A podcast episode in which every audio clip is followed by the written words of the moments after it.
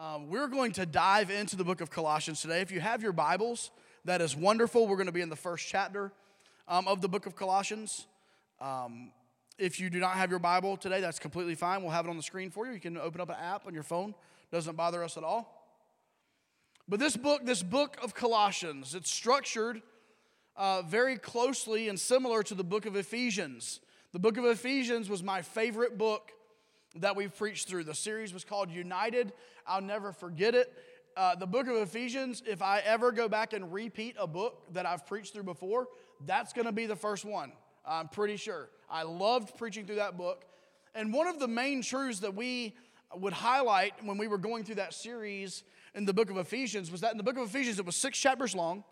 And for the first three chapters of the book of, of Ephesians, Paul laid a theological groundwork for this is who you are in Christ. This is who you're supposed to be. Here's all the theology behind who you are and where you stand in Christ. And he did it for three chapters. And then he took chapters four, five, and six, and he spoke about how to practically live that out to the church at Ephesus. This is how you, this is how you become a, a good employee. This is how you're a good employer. Uh, Ephesians 5, this is how you're a good husband. This is how you're a good wife. This is how you're feeling like you practically lived it out. So, the principle, the overarching principle there for the book of Ephesians was that we need to understand who we are and the theology behind what God has done for us before we try to live the life that's expected of us. We need to know who we are before we do. And so, similarly, here in the book of Colossians, it's four chapters long. The first two chapters, we're going to spend uh, digging into some theology, which, by the way, should be a good thing for us and is a good thing for us. We're going to drive home some theological truths about our standing in Christ. And then the second half of the book in chapters three and four, we're going to give practical applications, how to live out those truths in our daily lives. That is the theme of not only the book of Ephesians, but this book here in Colossians. We must understand this, and this is extremely important for us to understand. The main purpose of this letter to the church at Colossae is to address heresy and false teaching. Okay? I want everyone to understand this because more so than in Ephesians, Colossians, the, the overarching purpose is that there were heresy, false teaching, multiple false teachings that were creeping into the church. And so the purpose of this letter is to address that um, and to give the answer, which newsflash and spoiler alert is in the title of the series that Jesus is enough. Colossians chapter 1, beginning in verse 1, would you follow along with me? Paul, an apostle of Christ Jesus by the will of God, and Timothy, our brother, to the saints and faithful brothers in Christ at Colossae. Grace to you and peace from God our Father. We always thank God, the Father of our Lord Jesus Christ, when we pray for you since we heard of your faith in Christ Jesus and of the love that you have for all the saints, because of the hope laid up for you in heaven. Aren't you glad and thankful for that hope? Of this you have heard before in the word of truth, of the truth, the gospel, which has come to you, as indeed in the whole world it is bearing fruit and increasing, as it also does among you, since the day you heard it and understood the grace of God in truth just as you learned it from Epaphras, our beloved fellow servant. He is a faithful minister of Christ on your behalf and has made known to us your love in the Spirit. Uh, the belief there is Epaphras was the pastor of this church. Verse 9. And so from the day we heard, we have not ceased to pray for you, asking that you may be filled with the knowledge of his will in all spiritual wisdom and understanding, so as to walk in a manner worthy of the Lord fully pleasing to Him. Man, that should be our heart's desire, shouldn't it? Bearing fruit in every good work and increasing in the knowledge of God, being strengthened with all power according to His glorious might, for all endurance and patience with joy, giving thanks to the Father who has qualified, woo, giving thanks, to, just listen, giving thanks to the Father who has qualified you to share in the inheritance of the saints in light. He has delivered us from the domain of darkness and transferred us to the kingdom of his beloved Son, in whom we have redemption, the forgiveness of sins. Boy, there's a lot there. There's a lot there. I was speaking to a pastor friend of mine this week about starting this book. He is in this book a couple of chapters deep. And he said, What's your first uh, sermon? I said, I'm going to cover the first 14 verses. And he started laughing. And, uh, and so, um, but I do want to jump in and get into the meat of the series quickly. We will refer back to these first 14 verses periodically throughout the series. I'm not going to spend a ton of time today picking apart these verses, um, but we will return to these verses. By the way, I don't know about you. I love the book of Mark. I enjoyed learning about Jesus and the dirt roads that he walked on, but I'm looking forward to a letter to a church. Here was the issue, church. This is what you do to fix it. This is what you're supposed to do. I'm looking forward to that. I don't know about you. Can we pray together? And then we're going to jump right in to our sermon today. Heavenly Father, we sure love you. God, we thank you so much for loving us and for the privilege that it is to come together with our brothers and sisters in Christ, the privilege that it is to worship you together. God, I think of those today over in Europe and in, the Ukraine and Poland and other places, Romania, that today are, are, are, are feeling the pressure of everything going on around them. God, I thank you today that we can come before you in freedom. Jesus, we love you. We pray that you be lifted up and lifted high in our midst this morning. In Jesus' name we pray. Amen. Amen. Let's look briefly at the beginning here of Paul's credentials and the background. Paul's credentials and the background. Look what he says in the first three verses. He was apostle of Christ Jesus by the will of God. Timothy, our brother, to the saints and faithful brothers in Christ at Colossae, grace to you and peace from God our Father. We always thank God, the Father of our Lord Jesus Christ, when we pray for you.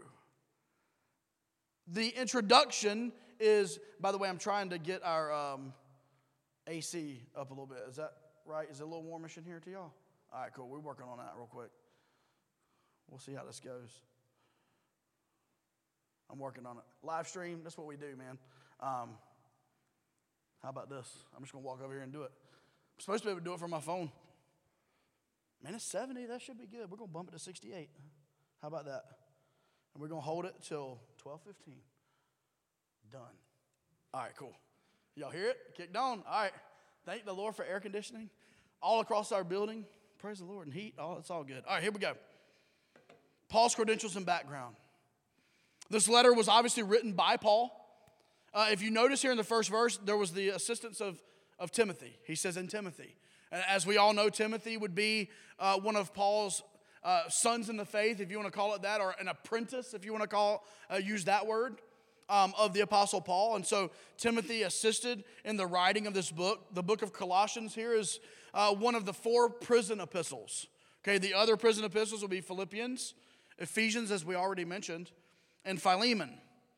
Uh, Paul wrote these while uh, I firmly believe this, and, and 90% of of scholars would agree that this was when Paul was imprisoned in Rome, um, technically just on house arrest, if you want to look at it that way. Uh, this was after Paul's third missionary journey. He went on, he went on his first, second, third missionary journeys, um, and then he was imprisoned around AD 62 uh, there in Rome. If you want to look this up chronologically in your Bible, this happens around Acts chapter 28. So if you want to chronologically see that, make a note. Acts 28 is where uh, we believe that this letter was penned, okay?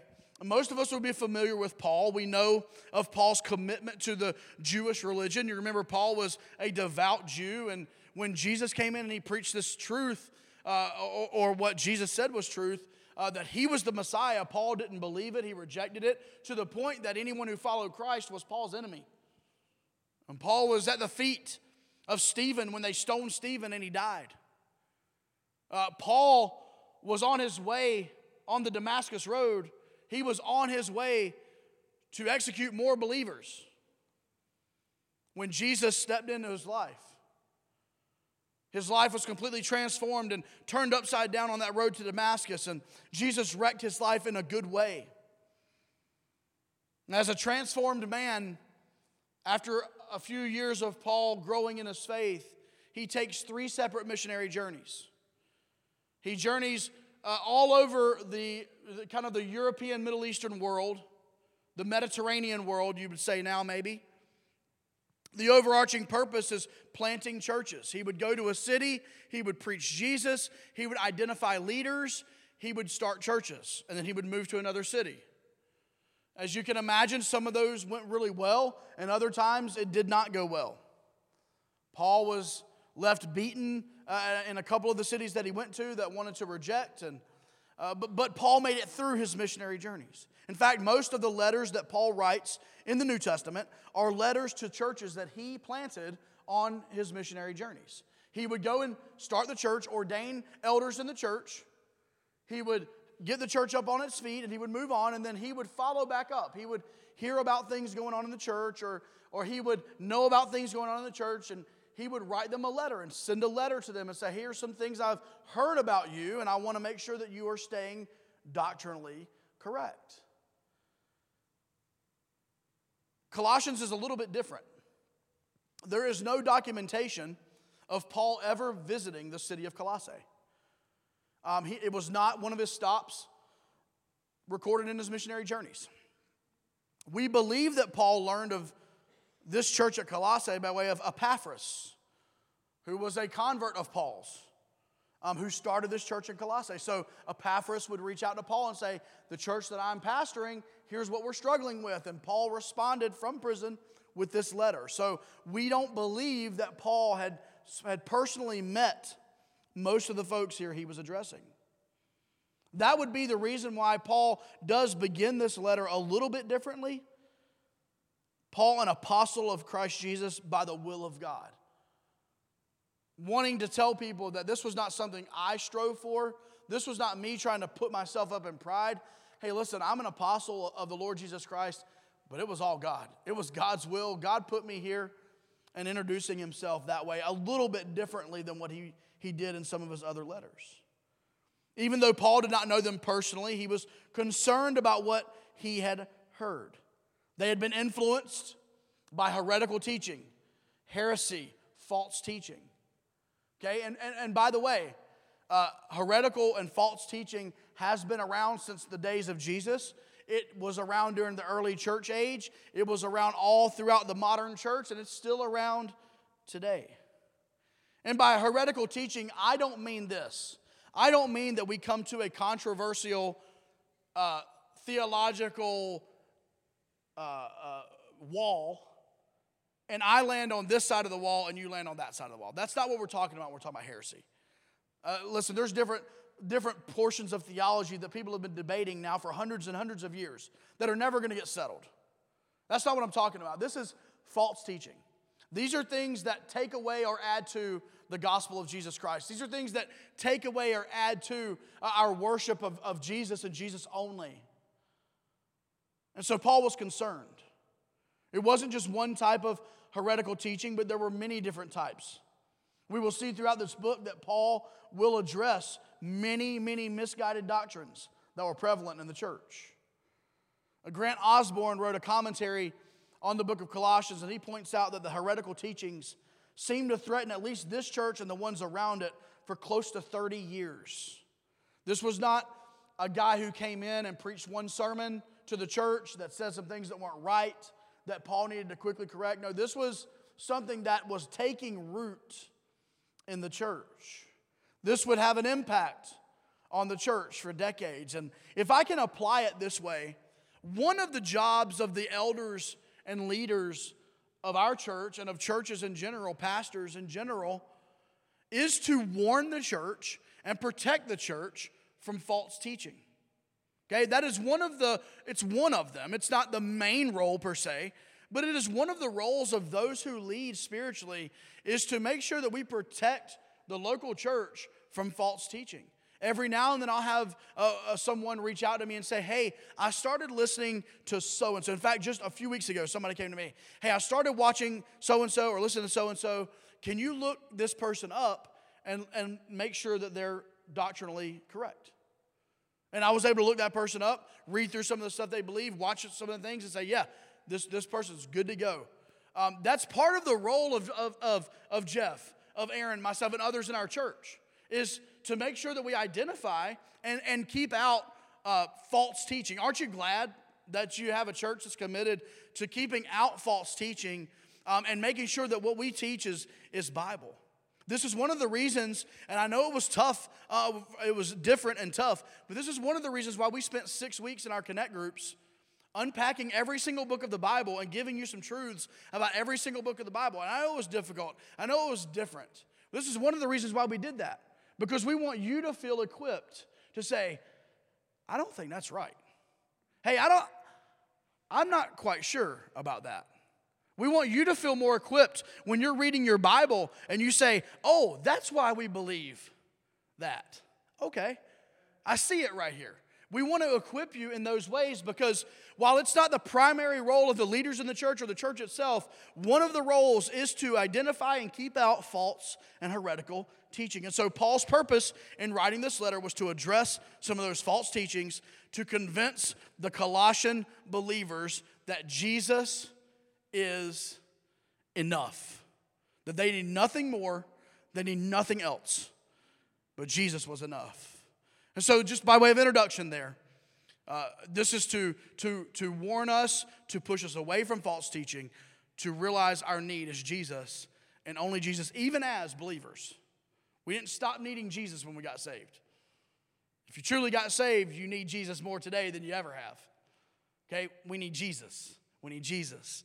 Secondly, I want us to see this the validity of the people. Another way that we that we believe that Paul had not personally met these folks is that Paul does a very good job. I don't know if you've ever the, the, he does kind of the sandwich method. You ever heard of the sandwich method? Everything's going great, everything's going great. Let me hit you with the problem, and everything's going great, everything's going great.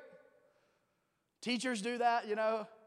It's like if your if your kid's teacher ever calls you and they're like, I just want to brag on your kid, and I want to be like, all right, go ahead and tell me what you really called about. Like, go ahead, let's get this over with. Go ahead and tell me. But Paul a little bit uses that method here. The validity of the people. Let's look at look at the text in Colossians chapter 1, beginning of verse 4, the very next verse. Since we heard of your, your faith in Christ, pay attention to that word, and of the love that you have for all the saints, because of the hope laid up for you in heaven. Of this you have heard before in the word of the truth, the gospel which has come to you, as indeed in the whole world it is bearing fruit and increasing, as it also does among you since the day you heard it and understood the grace of God in truth. Just as you learned it from Epaphras, our beloved fellow servant, he's a faithful minister of Christ on your behalf, and has made known to us your love in the Spirit. Epaphras had bragged on this church. Epaphras had not just reached out to Paul and say, here's the problems with this church. No, according to the Apostle Paul here, Epaphras had reached out and said, listen, these are some awesome people. These are some good people. These are some faithful people. These people really love Jesus. These people are valid. The validity of the people, these were people of faith. These are people of faith. Uh, notice what it says in verse 4 since we heard of your faith in Christ Jesus. These are people of faith. Amen. The church ought to be full of people that are people of faith. People of faith, it doesn't matter what's coming in our direction, it doesn't matter uh, the, uh, as bleak as the future looks. No, the church should be filled with people that are, that are willing to take those steps of faith and people of faith. And so I look at it this way people of faith and then people with love for others. Man, may, uh, may every church in the city, may every church in the state, may every church across our globe be marked by love for other people. By this shall all men know that you're my disciples if you have love. Love. This church, the validity of the people in this church, they were people of faith. They were people with love for others and of the love you have for all the saints. But these are people of hope. These are people of hope because of the hope laid up for you in heaven. Because of the hope laid up for you in heaven. may I say this? I want to, there's one more word. We're about to get to it. Okay? But may I say this? Faith, love, and hope. If you want to look at it, like a, well, these are four, these are four legged stools. But if you want to look at it as a three legged stool, faith, hope, love, man, that's, that should be the stool that marks the Christian. But what brings that together? What's the cushion? Okay, what connects all of those legs? You know what it is? They were people of truth, people of the true gospel. Look at verse 5. Of this you have heard before in the word of truth, the gospel which has come to you, as indeed in the whole world it is bearing fruit and increasing, as it also does among you since the day you heard it and understood the grace of God in truth. So look at it this way faith, hope, and love are the legs of a stool, but those legs only function properly when they are attached to the hub and the seat of the truth. This is exactly what Paul was going to be dealing with. Listen, you want to believe the truth and you understand the gospel, but there are other truths in, in this word, there are other truths that you're missing. And if you're not careful, the stool of faith, hope, and love will not be grounded in the truth. And, and, and listen to me very closely. When false doctrine creeps in, there's still faith, there's still hope, there's still love. It's just all misplaced. It's all misplaced. That's why you'll find spiritual people with no real relationship with Jesus Christ. That's why you'll find people of faith that operate in the spiritual that have no relationship with Jesus. That's why you'll, you'll find people that love Listen, there are unbelievers this morning who love people. They'll, do, they'll give you the shirt off their back, they'll do anything in the world for you. But they're not attached to the truth. They're not attached to the truth this morning. But these people were valid when faith, hope, and love are detached from the truth. We open ourselves up to heresies and false teachings, even when we are sincere. Even when we're sincere. And may I say this to apply it this morning? Simply because you're a quote unquote good Christian, simply because you've been in church, simply because you have an academic knowledge of basic truths of God's Word, does not mean that you are immune to false teaching and to heresy.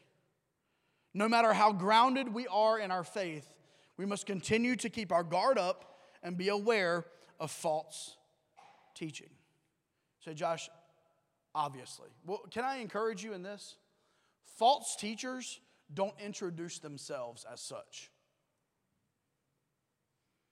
You don't, you don't open up YouTube and go to a page and listen to a, a, a person speak, and they don't begin their, their, their talk, even their, their Bible talk, by saying, I'm about to give you guys some false doctrine. Let's see if I can dupe you. And honestly, some of those some people that maybe do present a false gospel, a prosperity gospel, or whatever you, whatever you fill in the blank of whatever they, they put in there, they came to this over the years. They don't even realize that what they're saying is false. Listen, Jesus never promised you health, wealth, and prosperity if you came to him. He never did. In fact, those that live godly in Christ Jesus shall what? Suffer what? Persecution.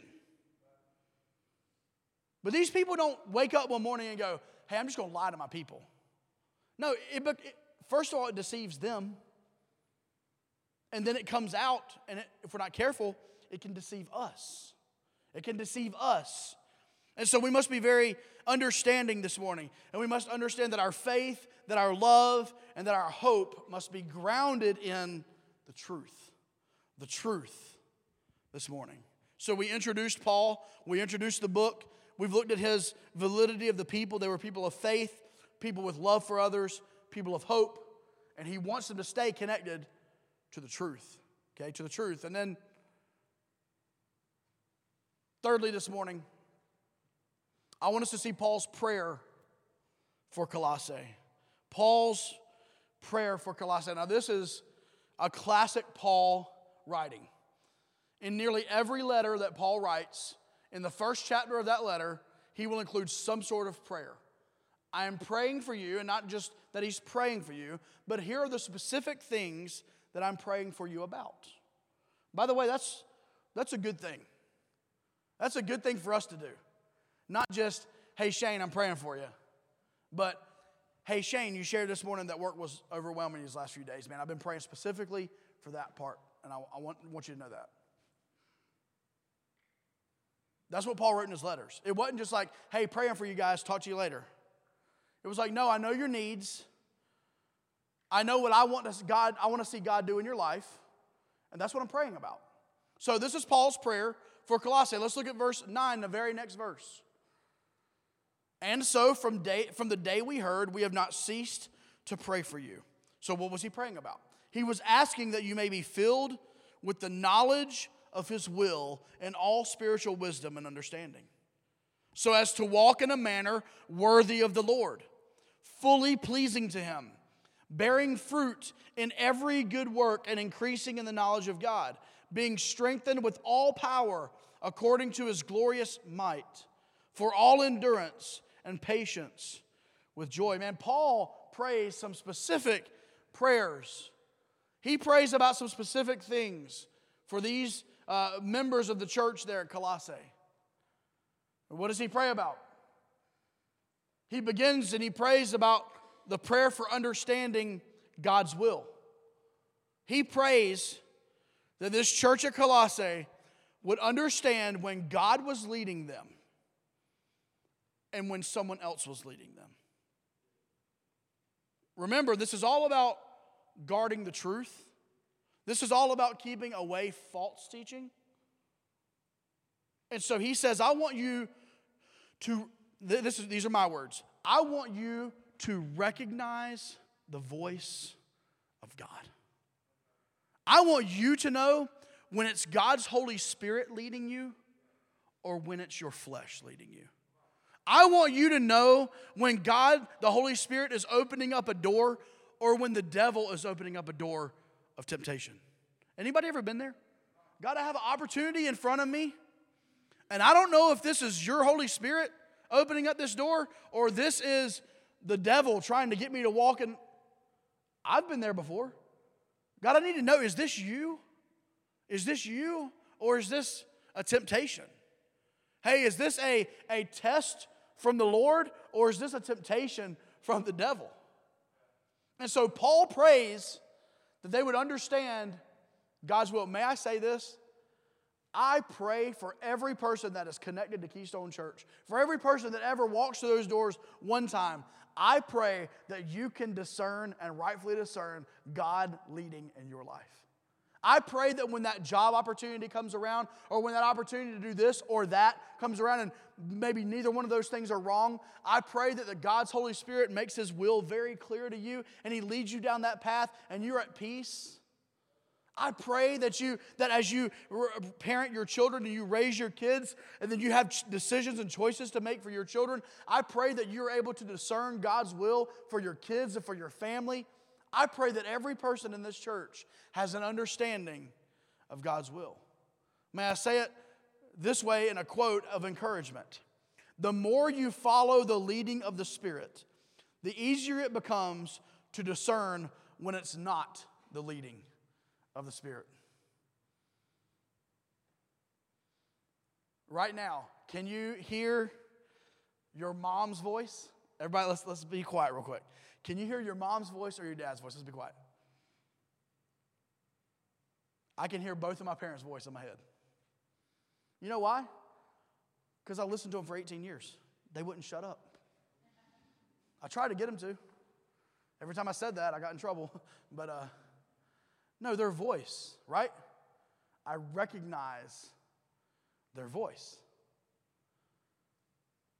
You ever gotten a phone call from a number that you didn't recognize? But it was one of your close friends or family members that was like using someone else's phone, and you answer the phone, you say hello, and you re- immediately you recognize their voice. You know why? Because you've been listening to it. You've been listening to it. And may I say that the more that we listen to the Holy Spirit, the more that we follow His guiding and His will, the more we'll be able to discern when that's not it. That's not it. Uh, this is a classic illustration that I've heard way too many pastors use, but uh, when, when they're trying to help people uh, that work in, in the finance world that deal with cash, how do they get them to understand what a fake dollar bill is? Do you know how they do that? They give them hundreds and hundreds of real dollar bills to handle. You know why?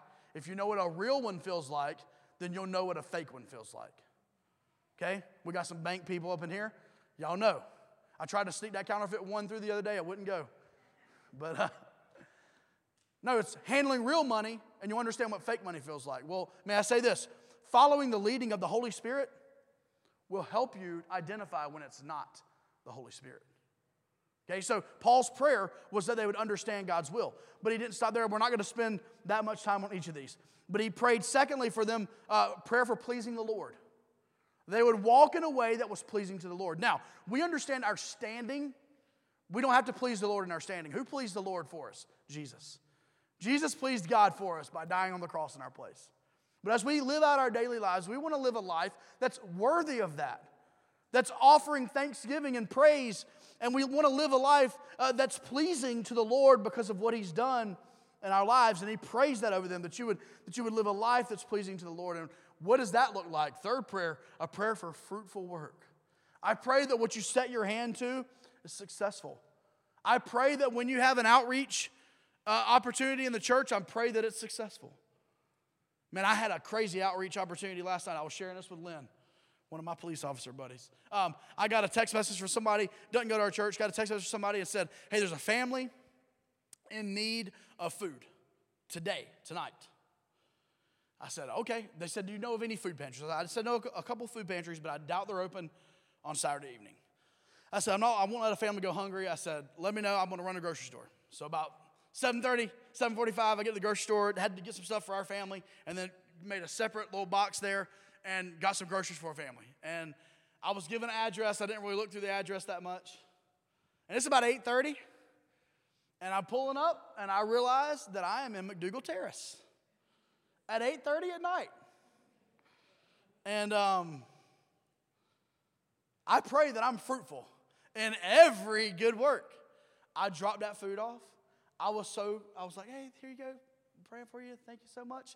And as soon as they turned their head, I was like, boom, in the car, and I was gone. But I pray.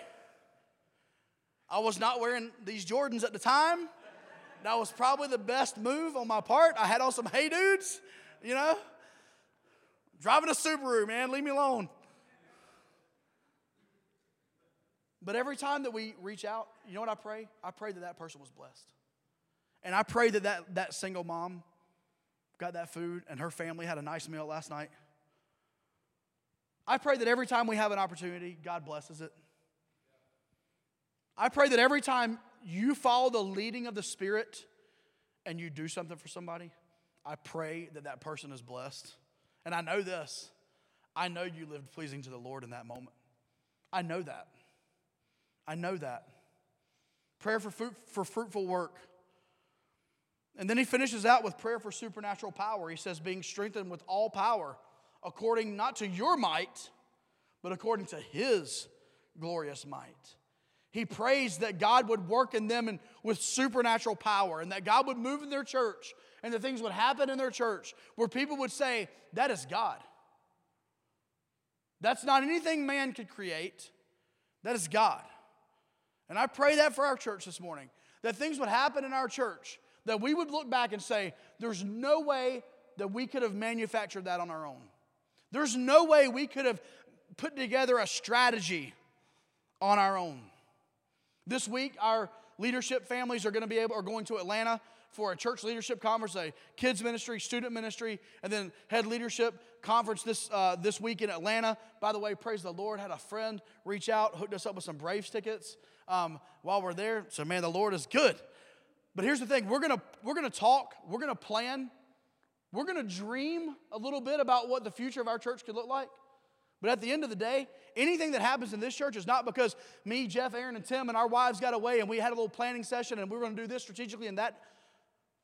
If anything happens in this church, it is, it is God and God alone. And we want to see things happen in our church where no one else can get the praise, no one else can get the glory.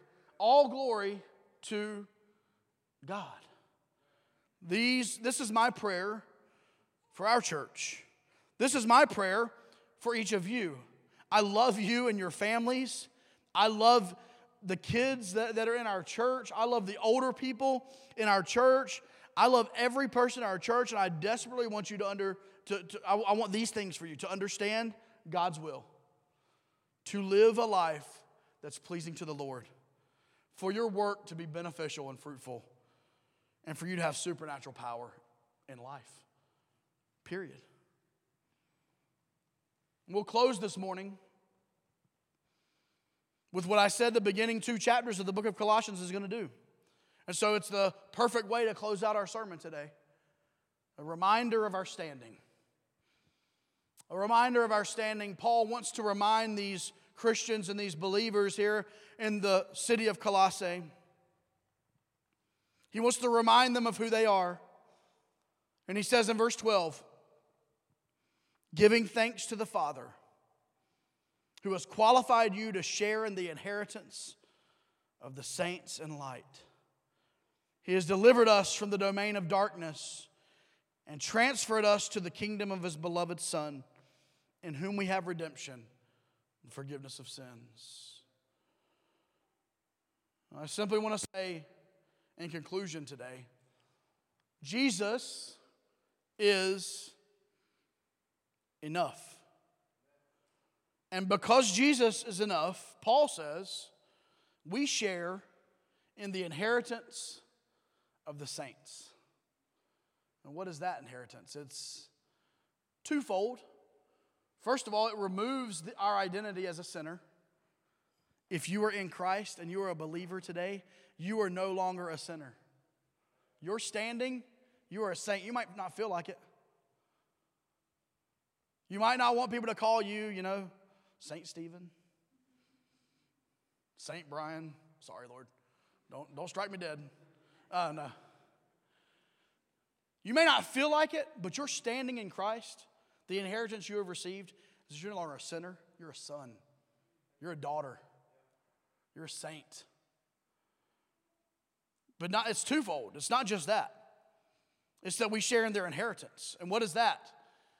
That is that the inevitable will happen to every single one of us, as it happened to one of my good friends to, uh, this week. His father uh, passed away, and it will happen to all of us that one day we will leave this earth and we will enter into the next.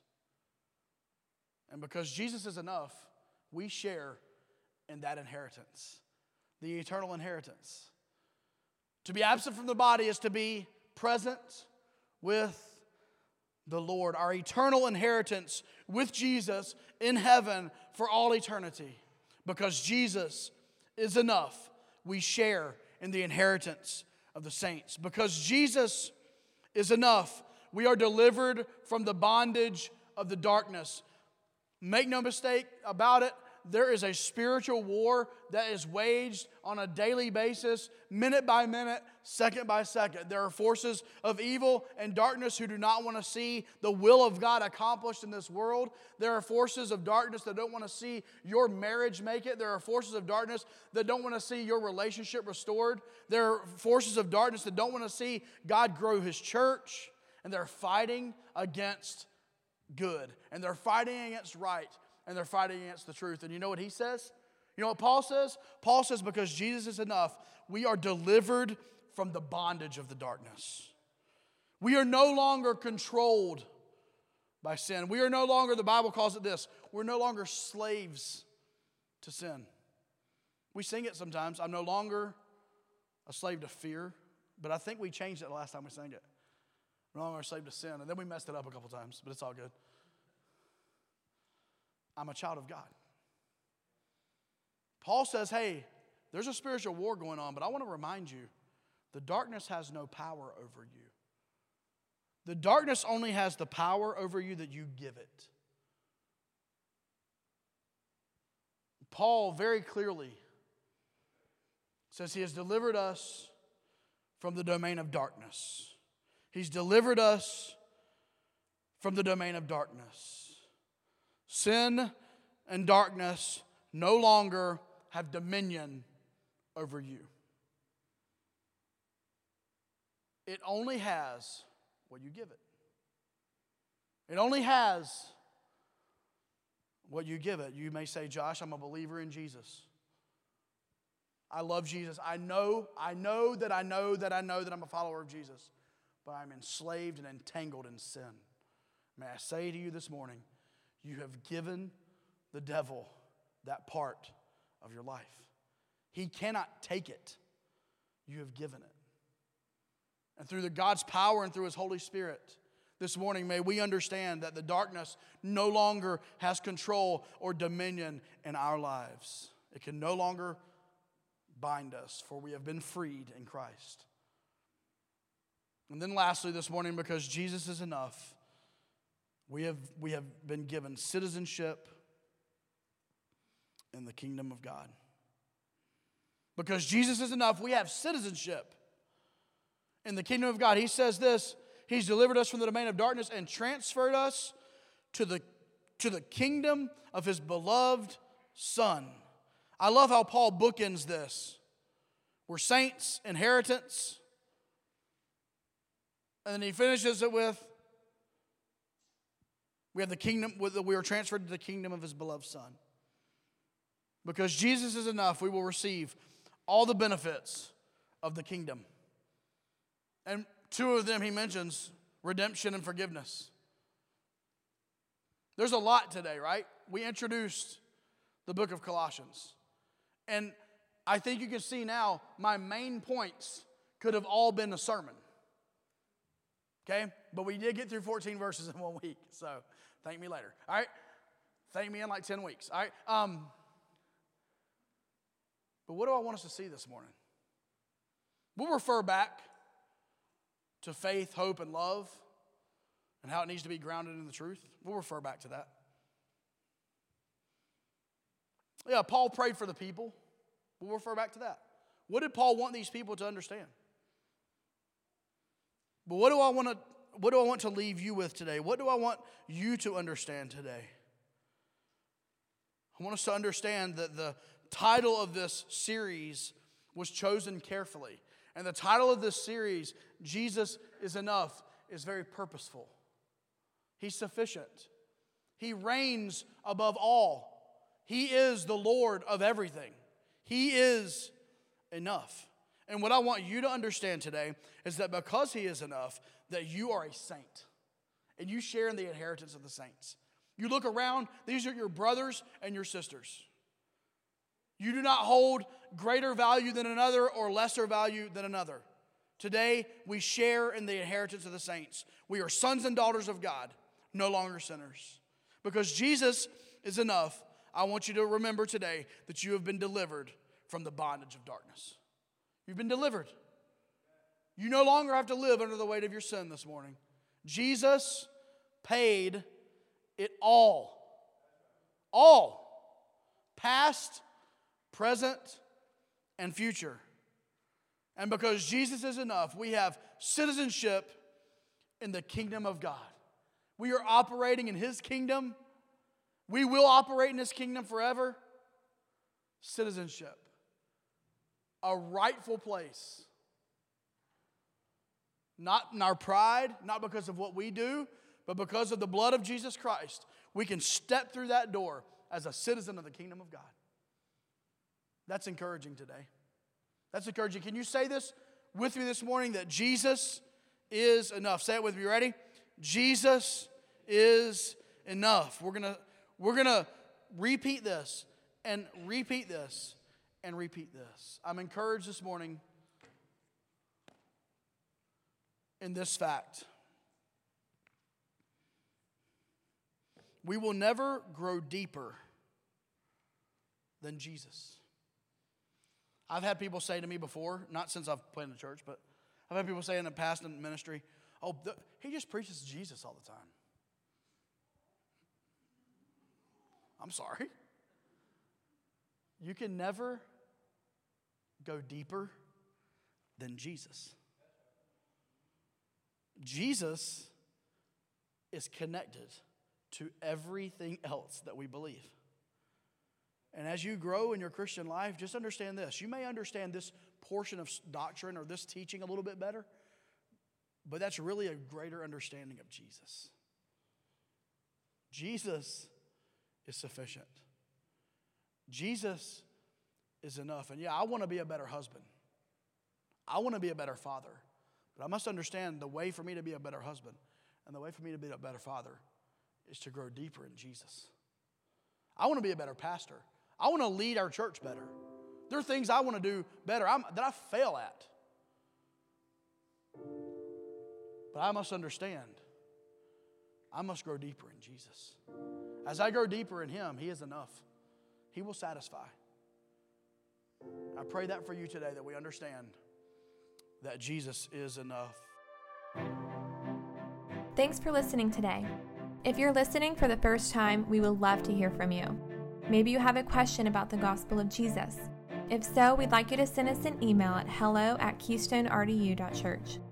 If you're a regular listener to our podcast and you would like to donate to the media and outreach ministries at Keystone, your gift would allow us to do more in an effective way to get the gospel out. Thank you for partnering with us in ministry in Durham and around the world.